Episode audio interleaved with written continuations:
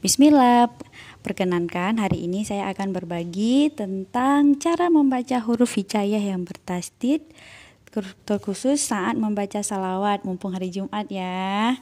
Nah, huruf yang saya ambil adalah mim dan lam yang bertasdid.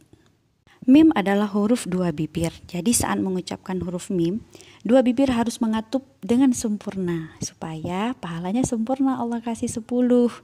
Nah, ketika huruf mim ini bertasdid, maka kedua bibirnya itu ditahan sebentar dalam posisi mengatup. Jadi bacanya Muhammad. Bibirnya ditutup ya. Nah, kesalahan yang sering terjadi gara-gara mengikuti irama dan karena dia diwakafkan seolah-olah semua yang di ujung itu dalam posisi berirama arit lisukun panjang padahal tidak selamanya yang di ujung itu harus di arit lisukunkan jadi kesalahan yang sering terjadi itu sallallahu ala sayyidina Muhammad. Hanya panjang mimnya panjang.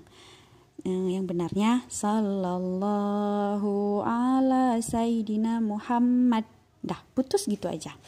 Berikutnya huruf lam. Huruf lam adalah huruf yang keluar ketika ujung lidah ketemu langit-langit atas. Jadi, jika huruf lam ini dalam posisi bertasdid, gantung sebentar lidahnya di langit-langit atas.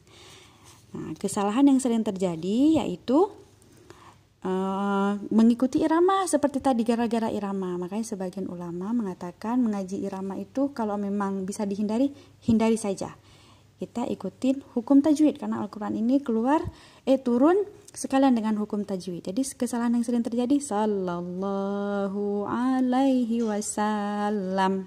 Nah itu salah. Yang benarnya sallallahu alaihi wasallam. Gantung sebentar lidahnya. Silahkan teman-teman mencari dari mana huruf-huruf hijaiyah lainnya itu keluar, dipahami, diresapi, lalu disadari di saat mengucapkannya.